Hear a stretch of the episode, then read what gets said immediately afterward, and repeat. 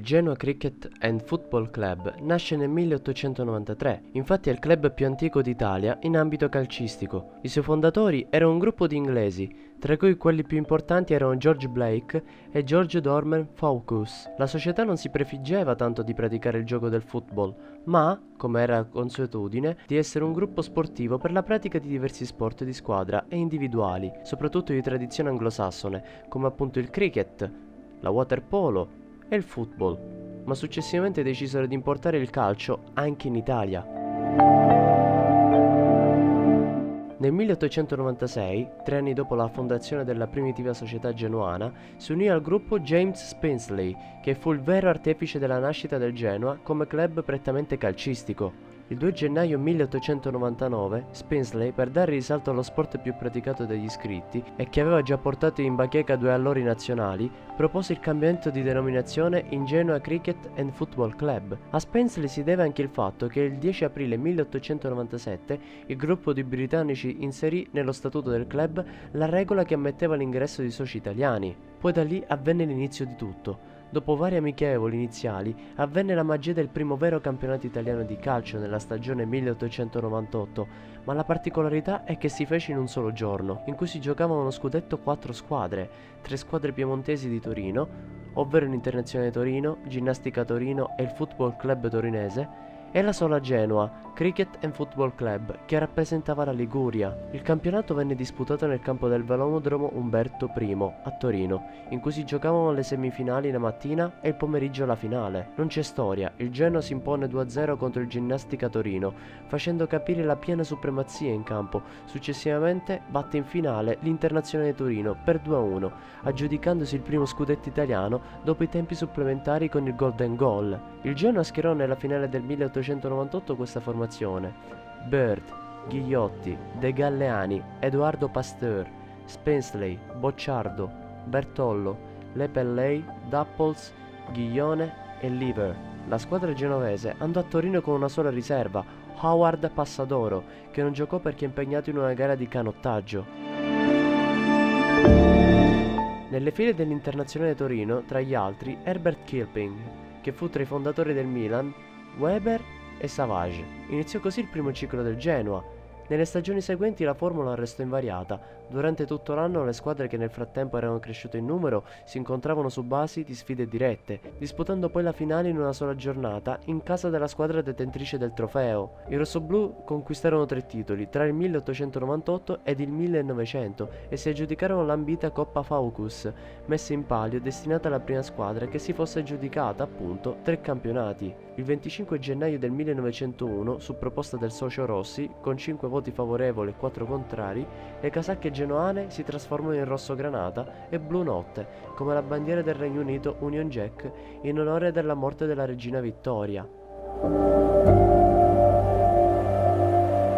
Dopo aver perso in finale contro il Milan nel campionato 1901, il Genoa conquistò altri tre scudetti consecutivi, confermandosi la squadra più forte d'Italia. Nel nuovo secolo, specialmente dal 1902, vennero istituiti i gironi regionali eliminatori. Il torneo cominciò a farsi corposo e le squadre molto agguerrite e numerose. Nell'ottobre del 1902, per la prima volta in Italia, venne fondato dai rossoblù il vivaio per ragazzi di età inferiore a 16 anni. Questa iniziativa darà i suoi frutti e due anni dopo porterà al Grifone un altro primato, vittoria vittorie nel primo campionato riserve. Veniva così definito in realtà il torneo disputato dalle squadre giovanili delle varie società. Quella del Genoa, allenata dall'infaticabile Spensley, era composta da validi elementi, molti dei quali avrebbero sostituito i fondatori al termine della loro carriera. Nel 1903 il Genoa nello stesso anno e in quello successivo vinse altri due scudetti, battendo in entrambe le finali la Juventus, mantenendo tuttavia un ottimo rendimento nei primi neonati campionati di calcio.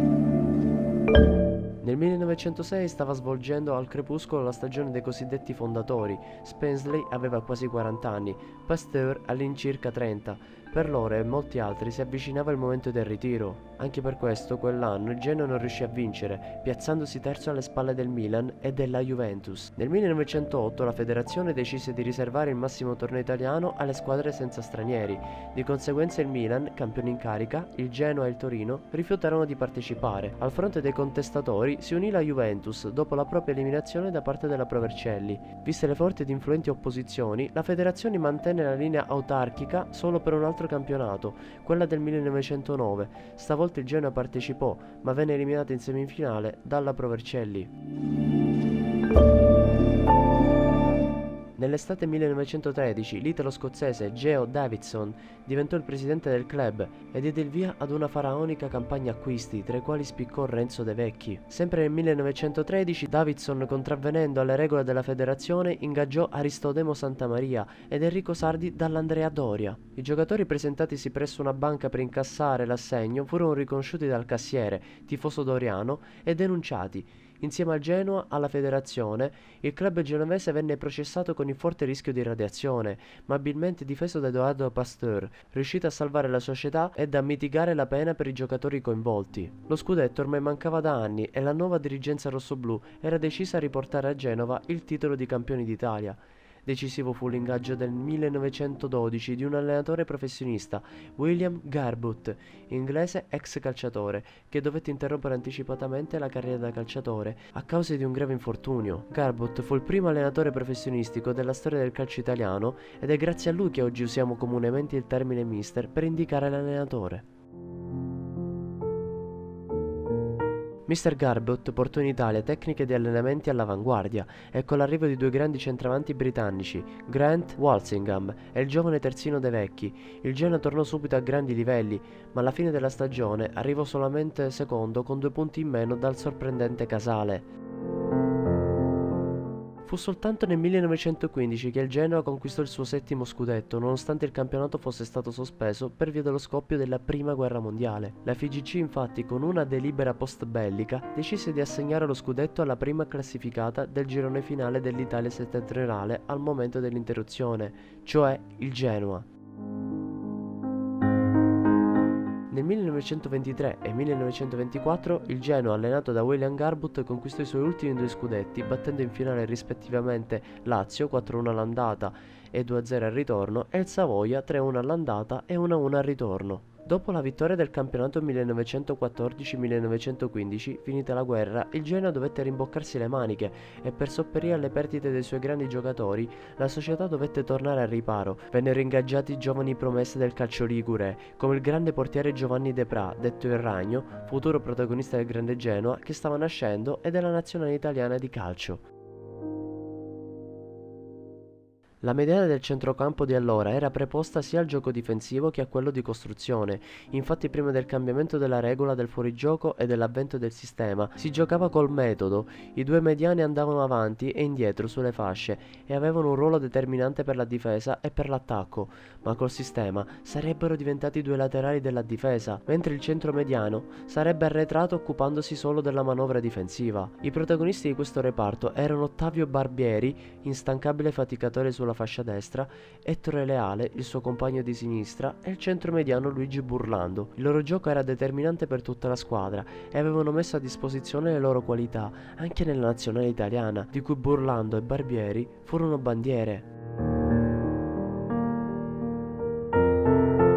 L'episodio che aprì le porte alla carriera di Ottavio viene così tramandato. Nello spogliatoio Mr. Garbott guardando Barbieri gli rivolse questa domanda. Mi manca il laterale destro. Si sente di giocare in un'altra partita con la prima squadra? Un tempo lo farei ancora volentieri, gli rispose il giovane Ottavio. In effetti non si limitò a giocare solo un tempo, ma tutti i 90 minuti e fu uno dei migliori in campo, conquistandosi così di fatto la maglia da titolare nella più forte squadra italiana di allora.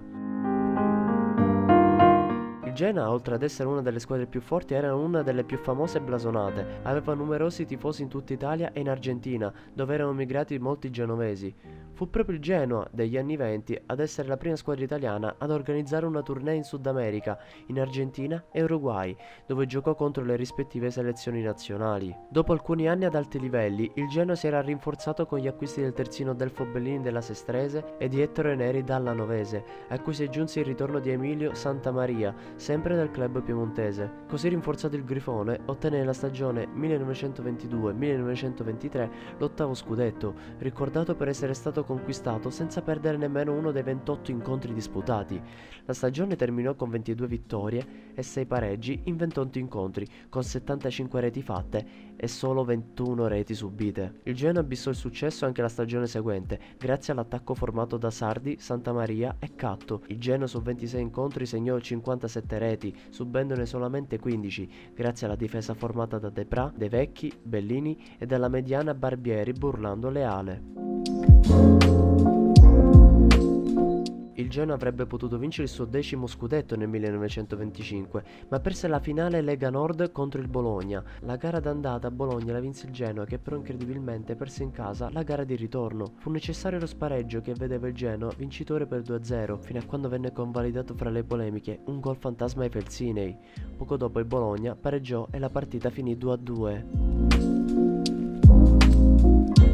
Genoa rifiutò di giocare ai tempi supplementari, chiedendo la vittoria a tavolino per le interferenze della tifoseria bolognese, che avrebbero condizionato la decisione dell'arbitro di assegnare il gol fantasma, mentre il Bologna rispose chiedendo la vittoria a tavolino per la mancata disputa dei supplementari. La FIGC non omologò l'incontro e indisse un nuovo spareggio, che finì 1-1 e fu caratterizzato da uno scontro armato fra sostenitori bolognesi e genoani. Dopo la temporanea sospensione del torneo, la FIGC decise che infine la terza gara di spareggio si sarebbe giocata ad agosto alle 7 del mattino a porte chiuse. Il Bologna vinse 2-0 e approdò alla finalissima dove conquistò il suo primo scudetto battendo l'Alba Roma 4-0 all'andata e 2-0 al ritorno.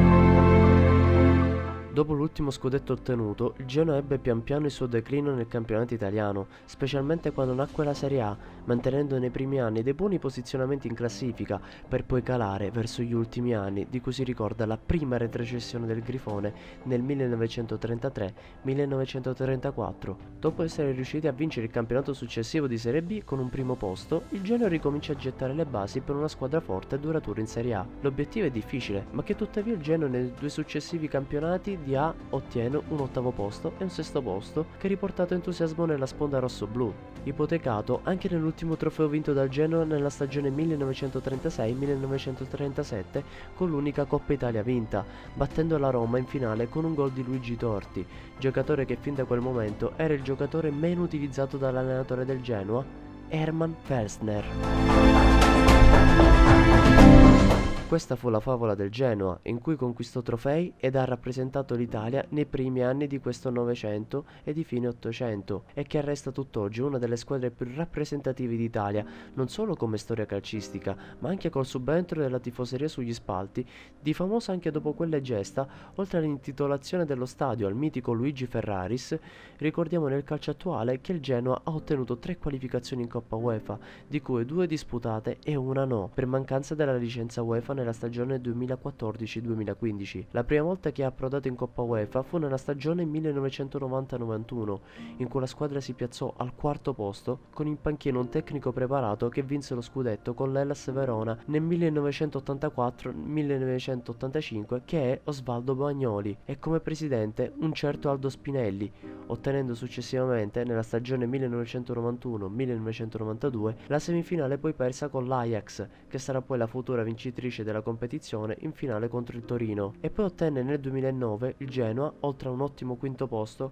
con alla guida Giampiero Gasperini e il padron Preziosi, riceve la seconda qualificazione alla Coppa UEFA, ormai denominata Europa League, dove però nella stagione successiva si fermerà alla fase a gironi piazzandosi terza alle spalle di Valencia e Lille, una squadra ultra centenaria che riesce ancora ad entusiasmare nonostante i trofei non sono più un'abitudine per il Grifone, ma ciò che conta è la passione che si dimostra davanti al pubblico il Genoa si distingue anche per questo, per le emozioni che dà in campo come qualsiasi altra squadra, solo che la storia del Genoa non verrà mai cancellata.